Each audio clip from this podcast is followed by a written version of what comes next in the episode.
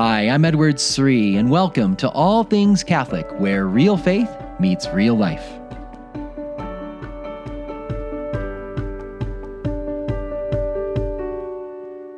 Within the next week, the Catholic Church will be celebrating one of those great Marian solemnities.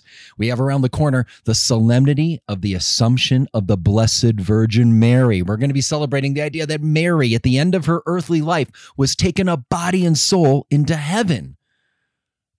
Some people might wonder why are Catholics so fascinated with Mary and uh, why do they think about what happened at the end of her life? Where did they get this idea that she was assumed into heaven?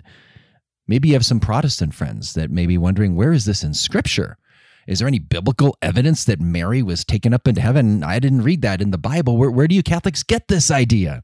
But maybe you've had questions. Maybe you've wondered what this doctrine is really all about and what difference does it really make? I mean, how does this fit in to the overall plan of salvation? Does it really make a difference what happened at the end of Mary's life? Does it really make a difference for me in my own salvation? I mean, look, I'm I'm just trying to raise my kids and say my prayers and be a good Christian in this secular age. Uh, I, I, love Mary and I wish her well, but some might wonder why does this really make so much of a difference? And why would the church hold it up as a great dogma and hold it up as a great solemnity?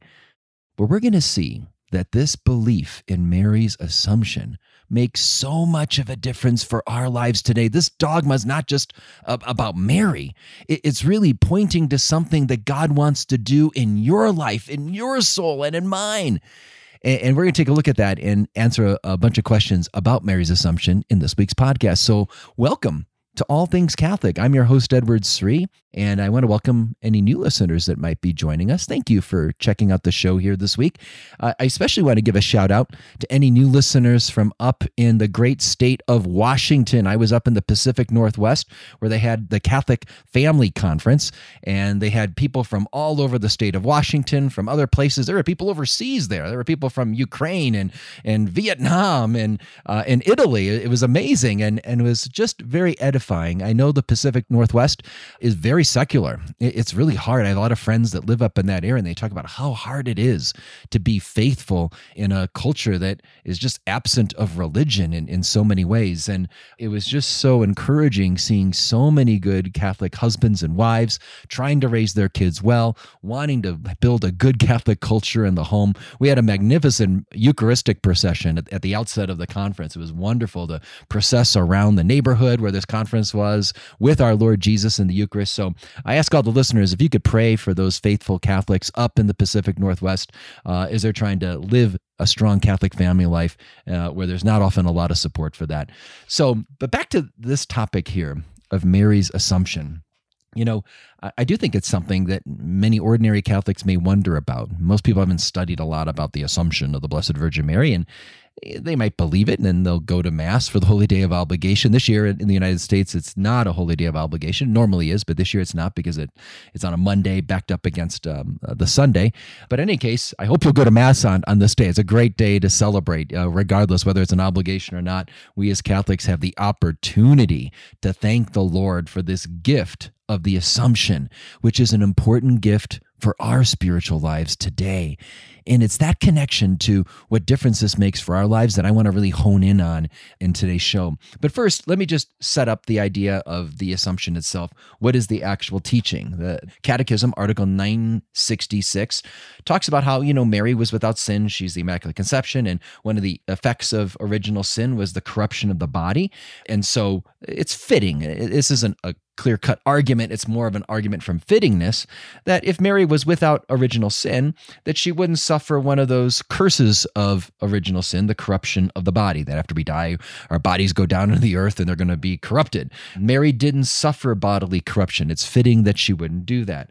So that, that's part of what the Catholic Church teaches that at the end of Mary's earthly life, she was taken up body and soul into heaven. And I just got back from Rome earlier this summer, and there's so many depictions in all the churches churches of Rome of Mary being taken up to heaven. You see the angels carrying her up and being pushing her up on the clouds, and Jesus eager to welcome her and crown her with, with a great crown as Queen of Heaven and Earth. So this is a very, very much a, a scene that is depicted many times in Christian art. It's contemplated in the fourth mystery of the Rosary, and it's listed as one of the four Marian dogmas. Did you know that there's four core dogmas that the church proclaims about Mary? Many, many beliefs about Mary, but four core dogmas. Do you know those four dogmas? That Mary was the mother of God. That's the first one. That Mary is the Immaculate Conception. She was conceived in her mother's womb, full of grace, without the stain of original sin. That's the Immaculate Conception. Do you know the third one? Mary's perpetual virginity, that she not only conceived of Jesus in her womb as a virgin by the power of the Holy Spirit, she also remained a virgin all throughout her life. The ever virgin one, Mary, that, that's her perpetual virginity. That's the third Marian dogma. And then we have this fourth one, Mary's Assumption. So I want to be clear here. What we're looking at today and what we're going to be celebrating on August 15th is not just a nice little side belief. You know, here's a little little small dogma in the corner, or just something on the back shelf over here. No, no, this is something that the church holds up significantly. This is something that we hold as not just a feast day; it's it's a solemnity, the highest of all the feasts. So the church is really trying to draw our attention to this mystery at the end of Mary's life. It's it's not just an obscure doctrine; it's something very important. The church is saying you want to look at this, look at this dogma Look at what happened to Mary at the end of her life. This is really, really important for your salvation. But why? And where is this in scripture? Well, let's let's again, we're going to get into why this is so important for our walk with Jesus today. But I, I want to just talk about scripture really quick. And I just want to just uh, come right out and say there's no explicit proof texts, just as there's no place in the Bible that says the word Trinity. We still believe in the Trinity. Just as there's no place in the Bible that explicitly says Jesus is fully human and fully divine, and yet all Christians believe that. So we, there's many things all Christians, faithful Christians, meaning uh, our Protestant brothers and sisters, the, the Orthodox Church, and us as Catholics, that we believe that isn't explicitly spelled out word for word in Scripture. Uh, so but there are some biblical supports for this. In fact, there were other mysterious events that happened to other characters in Scripture where they were taken up into heaven, like Enoch, according to Hebrews chapter 11, verse 5. He was taken up to heaven at the end of his life. Uh, Elijah, before he dies, he's taken up into a fiery chariot. We read about that in 2 Kings chapter 2, verse 11. But what I like to think about is how the Scriptures, while they don't give an actual biblical account of Mary's assumption, there's a lot of biblical support for it. There's a certain pattern here. You see, one thing the New Testament does make very clear, and there are many scholars that point this out, even Protestant scholars that, that have pointed this out, that, that Mary is the first disciple. Mary is revealed by God's inspired word as the first disciple in the new covenant era. She's the first one to hear the word of God from the angel Gabriel and receive it and accept it and respond. Let it be done unto me according to your word and her fiat in Luke chapter 1, verse 38. She's the first to say yes in obedience to God as a disciple in the new covenant era. And it wasn't just that one time. She remains faithful. She describes herself as the servant of the Lord in Luke 138 and Luke 148. She uh, remains faithful, keeping and pondering all the mysteries of Christ's childhood in her heart from, from the nativity to when he was lost in the temple. Uh, she was the one that said to the servants at Cana, do whatever he tells you. Not only is she obedient to God's words, she's encouraging others to be obedient to her son, Jesus. And she's one of the few people faithful there at the cross on Good Friday in John 19 when most of the other apostles ran away in fear. Mary was still there. Mary uh, shows up better than Peter, shows up better than James. You know, she's there by the beloved disciple St. John and, and Mary Magdalene with Jesus, enduring great suffering with him in his moment of greatest agony on the cross. And we also see her in Acts chapter 1, verse 14. After Jesus dies, rises, and ascends to heaven, she's still there with the apostles praying in that period leading up to Pentecost. So, from beginning to end, from Nazareth to the cross to Pentecost, we just see Mary as, as presented by the New Testament as the first disciple and as a model disciple who remained faithful throughout her life. Now, why is that important? It's because the New Testament promises that all faithful disciples will have a share in Christ's resurrection, in his victory over death. 1 Corinthians 15 talks about this. St. Paul says, Oh, death, where is your victory? Oh, death, where is your sting? Christ in his resurrection has conquered death. He's conquered sin and the devil. And, and St. Paul describes how Jesus is the first fruits of the resurrection. In other words, he's the first to rise from the dead, but there are going to be many others that are going to rise with Jesus. And so you and I are going to share in Christ's resurrection if we're faithful. That's what St. Paul says in 2 Timothy 2 11 through 12, that if we die with him, we're going to live with him. If we endure, we're going to reign with him. So if we persevere as disciples, this is what the New Testament teaches in many passages. If we persevere as faithful disciples, we will share in Christ's resurrection. Well, who was the first disciple to persevere? It was Mary. And so what we see is that, that Mary goes ahead of us. She anticipates the blessings that God wants to give to all of us. So we see that she was transformed by grace at the moment of her conception. But that, that's a sign that Immaculate Conception of Mary isn't just a nice, really cool superhero power that Mary has over there. you know, no, no, it, it is amazing. It is a unique privilege, and we should reverence it and honor Mary for this, of course, and thank God for it. But it's not just for Mary, it's there to tell us about what God wants to do in our souls. He wants to transform all of our souls with grace. He does it in one instant with Mary at the moment of her conception, and He will do it over time, gradually, in our lives as we're transformed by His grace through prayer, through the sacraments, throughout the course of our lives. We're being changed into His likeness from one degree of glory to another, St. Paul says. But Mary was changed in an instant at the moment of her conception. She was full of grace. So do you see how this doctrine of the Immaculate Conception isn't just about her, it's about it's pointing to something that God wants to do for us. And so God's showing us, wow, look at what God look at what I did in Mary.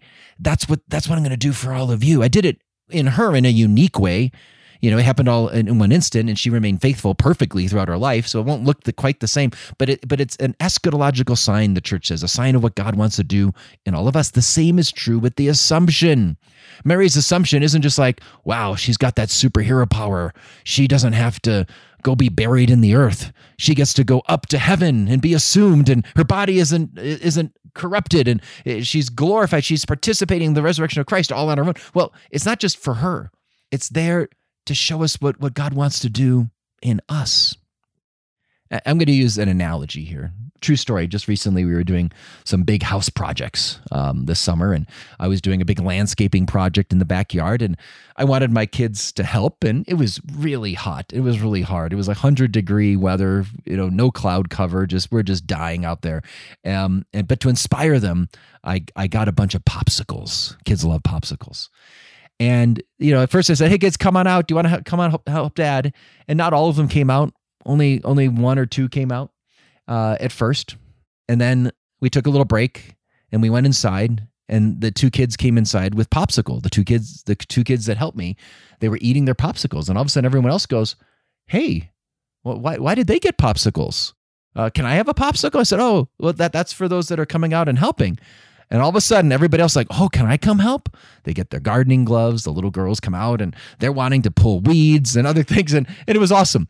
But what what happened there was the other kids saw the ones that got the popsicle, and and their hearts longed for the popsicle, and it made them want to persevere through the heat, persevere through the hard work, so that they could get a popsicle at the next break. I share that story because it's similar to what God the Father does for us, his children. That he knows that it's hard to be faithful. It's hard to persevere in prayer. We, we get distracted, we get busy, and maybe I, I fall away from my consistency in prayer. He knows it's hard. And he knows it's hard to be faithful and follow all the church's teachings, especially in a very immoral world that's constantly enticing us and saying, look at how much fun we're having. And wouldn't life be better if you just did this and you just gave into your passions? And we could be tempted, right? And, and, and God knows that it's hard to be faithful and persevere. It's hard to persevere through suffering and trials in the Christian life. It's hard to grow in virtue. It's hard to pursue holiness. Jesus says, Take up your cross daily and follow me. He knows it's hard to pick up our daily cross. But he gives us a few encouragements, a few insights into what he's what he's going to do for us so we can persevere. He shows us in Mary, it's all worth it. It's all worth it. Look at what I did from my mother, the first disciple. Look at how I transformed her by grace. Look at how I elevated her I, I assumed her into heaven. Look at how she shares right now in the victory over sin and death so profoundly. She's the great queen in heaven who she I've conquered death. Look look at what I did in Mary. That's what I want to do in all of you. It's worth it the persevering through the difficulties, through the trials. This is uh, Mary's assumption so much greater than a popsicle. it, it shows us that, that we can be liberated. We can be set free from the enemy. We can be liberated from our passions and our, our, our weaknesses and our sins. And we will share in the resurrection in the life of Jesus Christ. That's what the assumption is there to point out look at what I want I did in Mary. This is what I'm going to do in you. It won't look the exact same way. She was carried up to heaven, body and soul. Her body didn't undergo corruption, but but it's a sign of what I will do in you, even though you will die someday, and even though your body will be buried in the ground and the worms will eat it and your body will undergo corruption, you will rise on the last day. You will rise. Death is not the last word. Jesus is saying, I've conquered death. Look at what I did in Mary. This is what I'm going to do for you at the end of time. If you're faithful, if you persevere, you will rise in glory. It is worth all of the battles and the struggles. Persevere in prayer. Persevere in being a good mom and a good dad. Persevere in living the church's teachings on chastity. Persevere in, in standing up for, for human life in a culture of death. It is all worth it. That's what this dogma is about. I, I want to give you one other biblical example here. And this one's really fun. I wrote a book many of you may know a, a, few years ago, based on all the research that I've done throughout the years on all the Marian passages of the Bible. It's called Rethinking Mary in the New Testament. I'm going to share a little insight from that book. But in this book, I examine every little New Testament reference to Mary, every little data point, just a simple word like hail, a whole chapter just on the word hail, a whole chapter just on the word full of grace, a whole chapter just on the words do whatever he tells you. So it's really in depth mining every little biblical data point related to Mary to show that the Bible tells us a lot about Mary. she may not appear in a lot of passages, but in the passages in which she appears, every word is charged with great meaning, with prophecies from the Old Testament, connections to other New Testament passages, and it's there's so much there. So it's called rethinking Mary because most people don't think the Bible tells us that much about Mary. Even many Catholic biblical scholars say, "Oh yeah, the Bible doesn't give that much attention to Mary." Well, no, no, no. I want us to rethink Mary in the New Testament and see there's so much there. Here's one little example I want to share with you. So it comes from the, the book of Revelation. You may know the story. In Revelation chapter 12, there's this image St. John has of the heavens opening, and he sees the woman clothed with the sun, with the moon under her feet, and the stars, uh, 12 stars on her head. And traditionally, we've, as Catholics, understood that as Mary. And I think there's good biblical evidence for that because the passage goes on in Revelation chapter 12, verse 5, to tell us that this woman gives birth to a, a male child who will rule the nations with a rod of iron and will sit on a throne in heaven. Well, who is this child that rules the nations with the rod of iron? That that's an image taken right from Psalm chapter 2 verse 9 a messianic prophecy about how the Lord's anointed one, the Lord's Messiah, will one day rule the nations with a rod of iron. And so that that's St. John basically cutting and pasting from Psalm 2, the messianic psalm, and basically saying the woman is giving birth to the Messiah. The Messiah is reigning as king now. And indeed, the next image is this son is taken up to a throne in heaven. Which son is taken up to a throne in heaven? Well, I only know of one. That's that's Jesus. Jesus in his ascension goes up to heaven and sits at the right hand of the Father. So clearly, the woman in Revelation 12 is the woman who gave birth to the Messiah. And what woman is that? That's Mary. of course, it's the Blessed Virgin Mary. Now, if I had more time, I would talk about how you could see how this could relate to Israel, it could relate to the church as well. But first and foremost, this woman is clearly Mary. But for our purposes, in terms of looking at the assumption, listen to this. Revelation chapter 12, verse 6 tells us that the, the dragon figure, which is Satan, is trying to, to attack the woman now. And the woman flees to the wilderness and she goes to a place prepared by God. Now, again, this might just seem like a small little detail, a place prepared by God. But if you were in my class right now and you had your Bibles opened up, I would tell you to, to underline that word prepared in Revelation chapter 12, verse 6, or circle it or highlight it, the word prepared, because that particular Greek word, uh, hetoimazo is, is, is an eschatological word. In other words, it's a word describing uh, something about what God wants to do for his faithful disciples, how God prepares great blessings for his disciples. Uh, for example, in Matthew chapter 20, uh, it says that the Father prepares seats at Christ's right hand and left hand for those who are faithful. Similarly, in Matthew chapter 25, God is preparing the kingdom for the sheep at his right hand. St. Paul uses the same word as well. He talks about in 1 Corinthians chapter 2, verse 9, about how the things God has prepared for those who love him this idea of prepared. It's about the things God is preparing for the faithful ones, preparing a kingdom for them, preparing a, seat at Christ's right hand and left hand. So when we see this word prepared, we should be thinking about, oh, so Mary's good. The woman Mary is going to a place prepared by God. So it's it's a heavenly place. It's one of the great rewards for a disciple. Now here's the really cool thing, all right? So if you don't remember anything else from today's podcast, give me your best attention right now because I want to share with you something else about Revelation chapter 12, this place prepared. There's another time in John's writings where John talks about a place prepared. and so he uses it in Revelation 12, 6 in reference to Mary. Mary flees to the wilderness to a place prepared by God. And he also uses it in John chapter 14 at the Last Supper before Jesus died. He says to his disciples in the farewell discourse, in the farewell discourse in John 14 verses 2 through 3, "In my Father's house there are many rooms. If it were not so, would I have not told you that I go to prepare a place for you?" Jesus talks about how he's going to prepare a place for his disciples that he this is the night before he dies. He's a, he's about to be betrayed in the Garden of Gethsemane when they leave the upper room. He's going to be betrayed. He's going to be, they're going to see him be killed. He's going to rise. He's going to ascend to heaven, and he's going to go to prepare a place in the heavenly temple for his disciples. And so he says, "I will go prepare a place for you." And then he goes on and says, "And when I prepare a place for you, I will come again, and I will take you to myself, for where I am." There you may also be. This idea of a place prepared. Jesus uses that language twice in the farewell discourse to describe how he's going to heaven and he's going to prepare a place for his disciples, for the faithful ones. And what do we see in Revelation chapter 12, 6? We see Mary in heaven fleeing, and she goes to a place prepared by God, a place prepared. In other words, a share in the heavenly temple a share in the Father's house where Jesus is going to prepare a place. In other words, Jesus wants all faithful disciples, those original disciples at the Last Supper, and all the disciples through the rest of time, faithful disciples like you and me. He, he's going up to heaven to prepare a place for us in heaven, for all faithful disciples.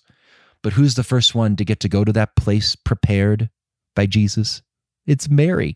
I think Revelation 12 6 is one of the most underutilized passages that can help support the idea of Mary's assumption. Again, I don't, I don't want to use this as a proof text. I don't want you to think of it that way, but it fits this wonderful pattern that Mary goes ahead of us. What, what God does in Mary is anticipating what God wants to do in all faithful disciples. Jesus is going to prepare a place for all faithful disciples in heaven And who's the first person in the Bible revealed to go to a place prepared by God? The exact same language. It's Mary in Revelation chapter 12, verse 6. Isn't this awesome, my friends? The Bible is just so cool. I know we've covered a lot here. Uh, so if you want to learn more about this, uh, check out my book, Rethinking Mary in the New Testament. Uh, go to the last chapters on Revelation chapter 12, and you'll see me uh, getting into the, the nuances and the details and the Greek words there. There's so much in this. I just want you to have confidence that even though there's not an explicit biblical scene about Mary's assumption, there's a lot of biblical support for it. But most of all, I want you to see that what God does in Mary, these great gifts like the Immaculate Conception, or in this case, the Assumption, this isn't just for us to admire Mary from afar. Wow, that's really cool what God did for Mary, but that doesn't relate to my life. no, no, no. I want you to see it is all part of God's plan of salvation. Jesus is showing us something so much greater than a popsicle, like I did for my kids. uh, you know, I showed them the popsicle, and then everyone else wanted the popsicle. No, no, this is so much greater. God is going to free us from our sins, free us from all of our hurts and uh, all of Satan's controls over us. He's going to liberate us. He's even going to free us from death and we're going to share in his resurrection and life. And he did it in Mary. And he shows us really clearly look here, this is what I did in Mary. And I'm going to do it in you gradually over time in a different way. But it's to give you hope that the battles you're facing today, the struggles you're facing right now in your marriage is worth fighting for.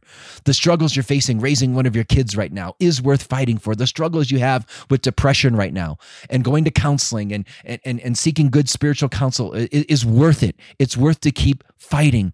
The struggles you're having in prayer, the struggles you're having in your your moral life, you know, losing your temper or falling into to lust, whatever it is, all of those struggles are worth fighting for. Because if we persevere, like Mary, like St. Paul, if we fight the good fight, we finish the race, there is a crown in heaven awaiting us. Mary got that crown at her assumption. We will share and get that imperishable crown if we persevere in faith all the way to the end of our lives.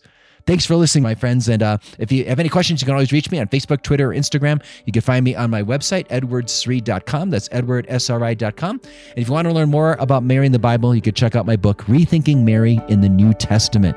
Thanks so much, and God bless.